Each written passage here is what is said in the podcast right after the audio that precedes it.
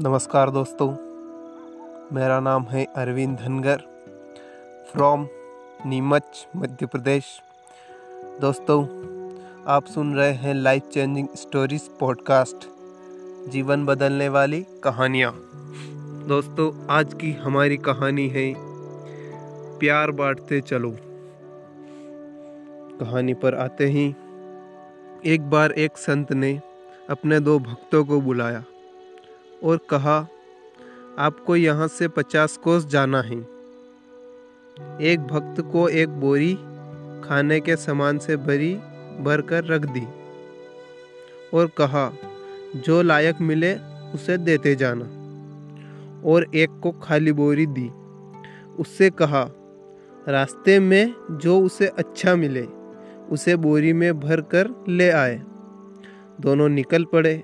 जिसके कंधे पर सामान था, वो धीरे चल पा रहा था। खाली बोरी वाला भक्त आराम से चल जा रहा था। थोड़ी दूर उसको एक सोने की ईट मिली।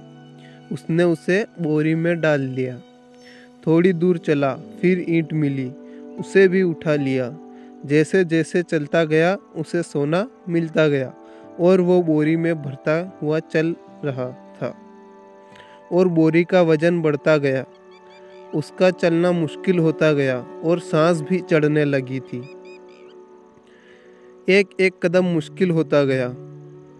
दूसरा भक्त जैसे जैसे चलता गया, रास्ते में जो भी मिलता, उसको बोरी में खाने का कुछ सामान देता, धीरे धीरे बोरी का वज़न कम होता गया और उसका चलना आसान होता गया।